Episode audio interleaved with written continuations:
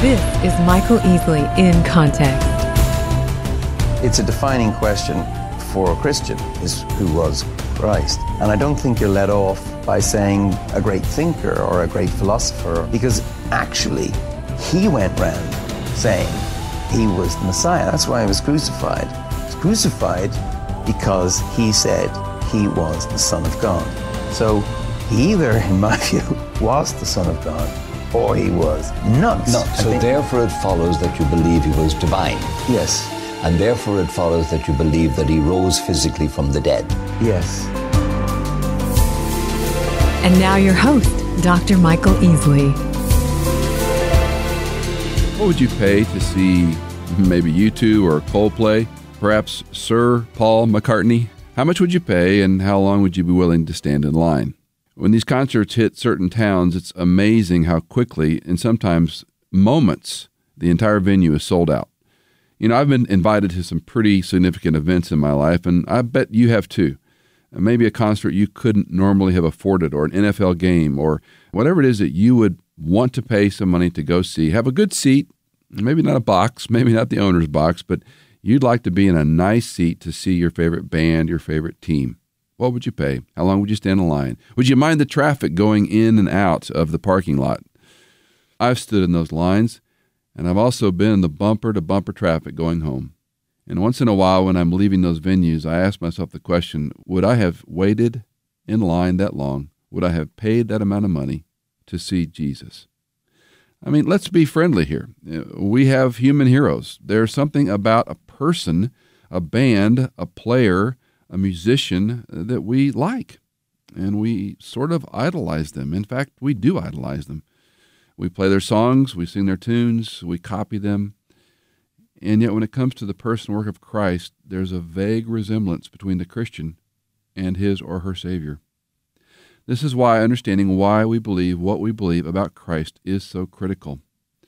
Let's continue hearing from this message originally given at the Moody Bible Institute's faculty, staff, and student body about the person and work of Christ.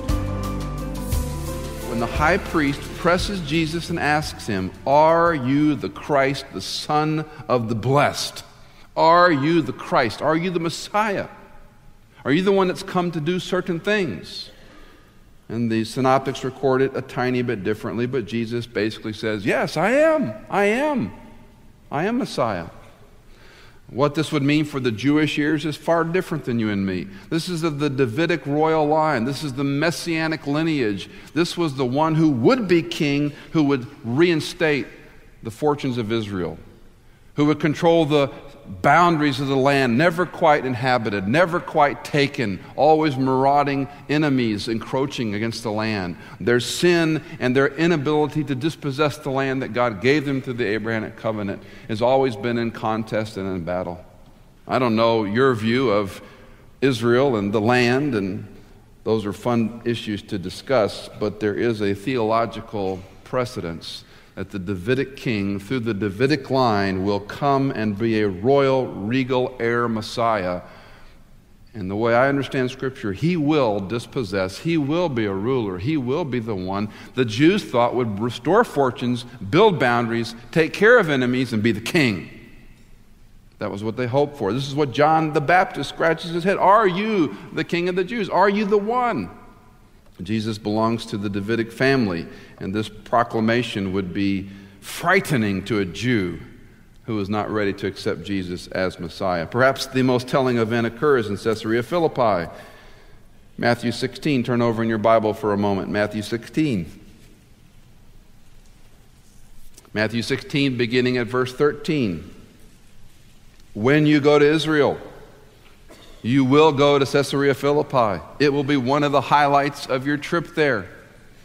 You will walk into this state park type configuration, and up a road you will go, and you will find yourself in a beautiful uh, garden picnic type setting.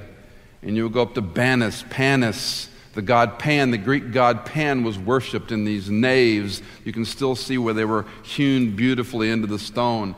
It's this huge rock in the middle of lots of rocks and the water still pumps from the springs of Caesarea Philippi, a sheet of beautiful, clear glass water And you will walk around there and go up, and you will see this is the very spot Jesus has this experience. It's interesting. He takes his disciples there when he says these words. Now, when Jesus came, verse 13 of Matthew 16, now when Jesus came into the district of Caesarea Philippi, he was asking his disciples, Who do people say that the Son of Man is? And they said, Some say John the Baptist, others say Elijah, but still others, Jeremiah or one of the prophets. He said to them, But who do you say that I am? Let me stop for just a moment. You all know the passage too well, but who do you say Jesus is? When the softball's thrown your way, who do you say that he is? And the pressures of the culture and the context in which we live continue to push us away from clear, gentle, truthful, unapologetic explanations of Jesus Christ. Simon Peter answered, You are the Christ, the Son of the living God. And Jesus said to him, verse 17, Blessed are you, Simon Barjona, because flesh and blood did not reveal this to you, but my Father who is in heaven. Peter's confession of Jesus as Messiah is a, it's a fascinating confession because this, you know, we know Peter, right? This isn't the kind of thing Peter would typically say. You're the Christ. You're the very Son of the living God. And you're blessed, Peter, because God told you that. You don't occur, you don't, you don't result in your long study and analysis of events. You don't put prophecy together and come to the conclusion, well, Jesus must indeed, based on my research, be the Christ. And men and women, when you came into a personal relationship with Jesus Christ, it was not because you concluded it on your own account. It was because God, in His great kindness, reached down in a way I'll never understand from eternity past, and He chose you before the foundation of time, before the foundation of the world, He called you to Himself. And some point in your journey on this sod, you said, Oh, Jesus is the Christ. No different than Simon's experience. God revealed it to us. You don't come to this conclusion. You don't seek him out and decide, oh, I think of all the options, Jesus is the best one. He calls us to himself. Blessed are you, Simon Barjona, because flesh and blood did not reveal this to you, my Father who is in heaven. Now, the, the a- aspects of this story don't tell anyone invites great intrigue on the part of careful Bible students. We at least know that Jesus was reluctant to reveal his messiahship. He was not, it was not yet the proper time. Reluctance, a poor word. It was not yet the proper time for Jesus to reveal his messiahship to the world until his resurrection, and then that will take off. Well, one, he's the Son of Man. Two, he's Messiah. Three, the Son of God. As the Son of God, Jesus is uniquely positioned to reveal the Father. If you turn over to Mark 1 for just a moment, the first verse. Mark 1. In the beginning of the gospel of Jesus Christ, the Son of God. Right out of the beginning, the oldest gospel begins making the self identifier. This is the good news, the evangelion, the good redemptive news of Jesus, who is also the Son of God. Drop down to verse 11 of Mark chapter 1. The voice came out of heaven saying, You are my beloved Son. In you I am well pleased. This identification is crucial. Now, the Son of God is used in many ways. Let me just give you a few, a sample of them. At the Annunciation, when uh, Gabriel comes to Mary in Luke chapter 1, verse 35, the Holy One who is to be born will be called the Son of God. Interestingly, in Matthew 4 3, the devil refers to Jesus in an accusatory way if you are the Son of God, command these stones to become bread. Of course, John the Baptist in John 1:34, I myself have seen and testified that this is the Son of God. So here's the forerunner of the Messiah, right? Who closes the Old Testament prophecy and begins the new revelation of Jesus Christ. He's the forerunner, the announcer, the moral, repentant baptism for the Jew. Come back to your God. Uh, turn away from your lifestyle because He's coming. And I've seen Him and I've testified He's the Son of God. Unclean spirits and demons are smart enough to know who Jesus is. Mark 3:11 whenever the unclean spirits saw him they would fall down before him and shout you are the son of God! Isn't this rich in irony? The erudite self-appointed scholars of the world tell us Jesus is nothing. Even the demons know he's God. Even the spirit realm quakes when he comes by and says don't throw us out of him. Put us into the swine. The demons are smarter than the brilliant of the world the disciples in the boat stumble across it.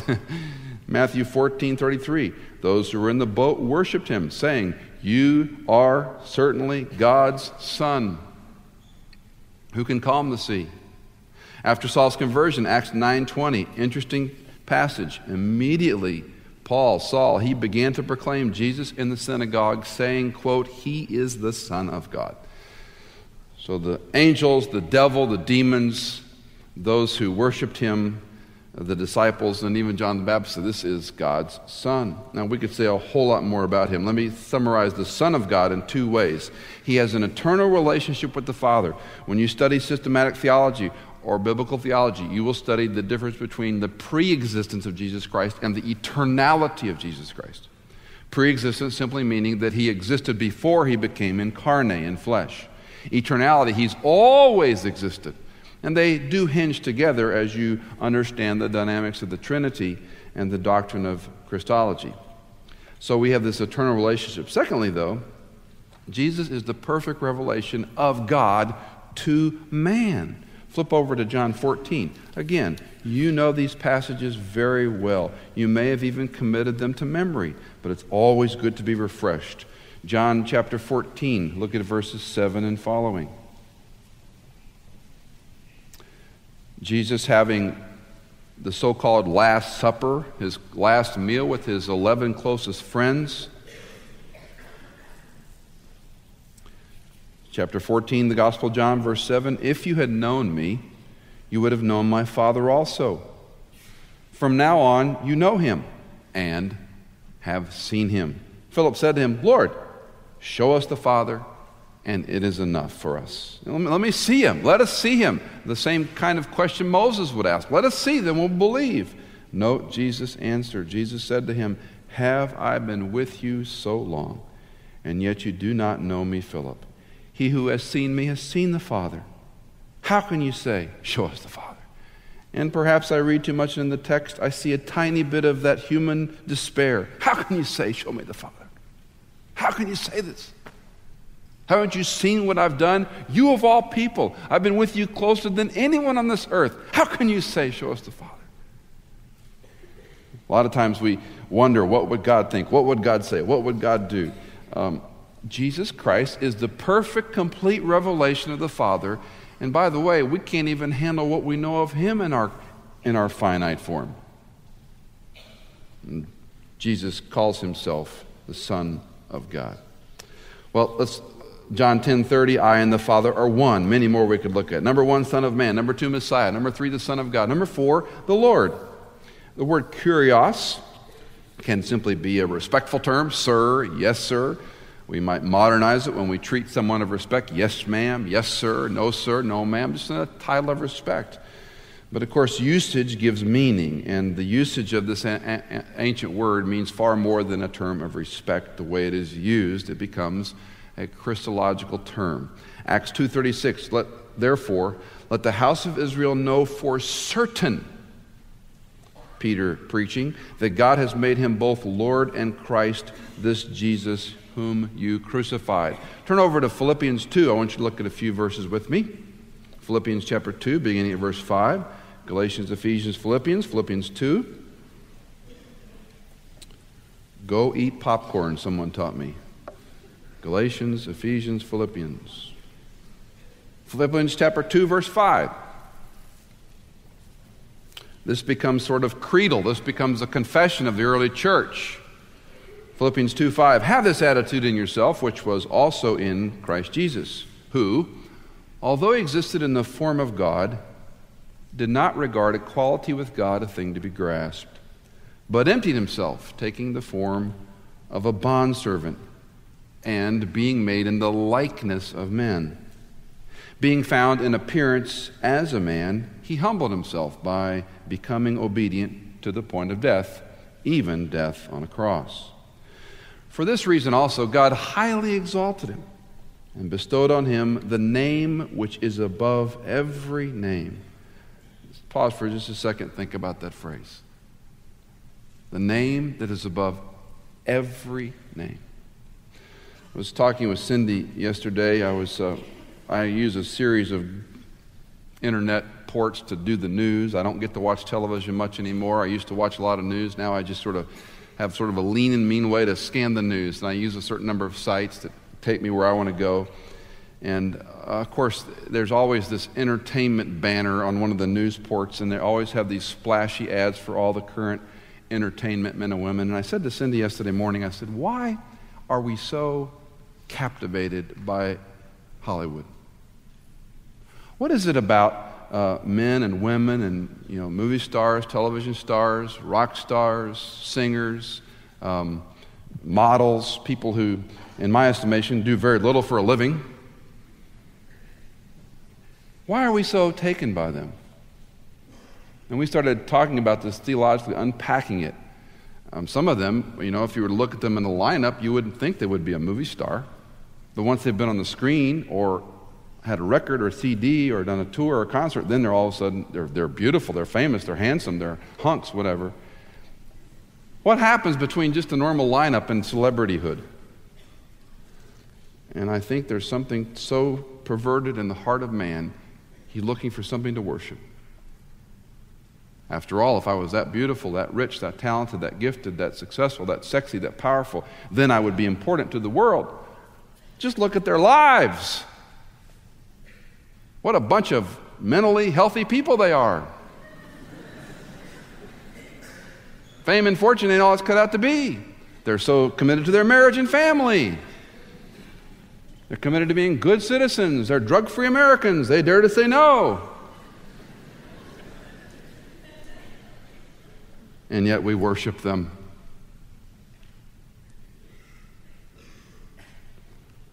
The name which is above every name. So that the name, at the name of Jesus, so that at the name of Jesus, every knee will bow. And those who are in heaven and on earth and under the earth, and that every tongue will confess that Jesus Christ is Lord to the glory of God the Father. We're reminded of Lewis's Narnia, where Mr. Beaver says, Course he isn't safe. Course he isn't safe. But he's good. He's the king, I tell you. He's the Son of Man. He's Messiah. He's the Son of God. He's Lord. Finally, fifth, He's God. If Jesus is called Lord in the supreme sense, far beyond a respectful title, Sir, he is made to be God. John 20, verse 28, my Lord and my God is Thomas's confession of faith when he sees Jesus Christ. Perhaps the most crucial text, John 1 1. Three observations Jesus was pre existent, Jesus was with God, and Jesus was God. Unfortunately, there are those who fight over a definite article and they ruin the whole text. Make no mistake about it, Jesus Christ is God. I don't know why Christians have this distorted view of the Trinity so often. The Father, the Son, and the Spirit are God. They're not little parts of God. It's not a chip off the big God's shoulder. Each is required for our salvation. Each is the person. The work of God is manifested through his Trinitarian existence. Hebrews 1 3, he is the radiance of his glory and the exact representation of his nature. I love the way the New American Standard renders it the exact representation of his nature. And upholds all things by the word of his power. When he had made purification for sins, he sat down at the right hand of God. I keep a coin in my pocket. Not the kind of coin you spend, it's an officer's coin. It's uh, when you become a flag officer in the military, a one star or above, a general or admiral, you get a coin for your command. There's a lot of history and legend behind the coin, and the higher up they go, the more uh, money they spend on them. They're fancy coins. And this one has a bunch of words on it. Doesn't mean a thing to us here in this room. Some of you it might, but I keep it for two reasons. One, it reminds me to pray for this particular two star officer that I love like a brother. And it represents a whole community of people to me that I love dearly, those who serve in our forces who are believers in Christ. It's a representation, it's not them. But it reminds me, and I feel this heavy thing in my pocket. I pray for those folks. Jesus is the exact representation of God the Father. Well, there's lots of other things we could look at, but you're tired and I should stop. Dr. Russell Conwell was the pastor of Grace Baptist Church in Philadelphia. He was the founder of Temple University and Temple Hospital. In those days, we would liken him to a popular preacher who filled the church up and they had to move and build, and on and on it went. And he was a powerful communicator of the Word of God. On the back of Conwell's pulpit was the little plaque that said, We would see Jesus. No one could see it but the person who stepped in the podium. And all sorts of stories are told about Conwell, and we don't know how much is anecdotal and how much is truth, but that's a good thing to put in front of you. Wasn't it not the Bereans? Sir, we would see Jesus. We would see Jesus. Men and women who call yourselves followers of Jesus Christ, would we see Jesus in you? In your speech, conduct, love, faith, and purity, do people see Jesus Christ? and your truth and your grace and your mercy that you show to one another and those who are hurt and damaged goods and lost and angry and bitter souls, would they see anything of Jesus in you and me? In your diligence and your rest and your lifestyle, would they see Jesus Christ? And I got to ask myself the same question Would anybody look at me and see any hint of Jesus Christ? Christology becomes practical very quickly. We would see Jesus. The exact representation of God the Father. Of course, your finite mind, my finite mind, we can't begin to comprehend what God the Father is like. And the Trinitarian doctrine is beyond our human grasp. But we don't have to worry about that because we've been given the person and work of Jesus Christ, the exact representation. What does God look like? Look at Christ. What does God do? Look at the works of Jesus. How does God interact with man? Look at how Christ interacted with people in the New Testament. You and I have a Savior who is fully God and fully man. And it's a marvelous thing if we meditate on it because that's how we can relate to Him. Impossible to relate to an infinite God as finite beings. Yet, made in His image, He provides the way Jesus Christ, fully God, fully man, incarnate, so you can come to him just as a man, yet fully God. Father, we come to you through the person and work of your Son. We marvel through the scriptures at how he's depicted, what he does, the miracles he accomplishes, the words he speaks. He dismantles the religious systems of the day with a sentence. He reads the minds and hearts of people in their fear and their sin and their shame and their desperation and you love. You loved perfectly on the cross. You loved perfectly on Calvary in our place, on our behalf instead of us. So, for wherever we are right now, thanks that you hear us. Thanks that you love us. Thanks that you know everything about us and yet care. For those who need to do work with you, to confess their sin, to admit their failings, to acknowledge it, give them the courage to do it and then give them the reassurance that you do forgive and you do love. We marvel at who you are, Lord. Help us to be a marvel to the people around us. That when they look at us in some way far beyond our capability, they would see Jesus.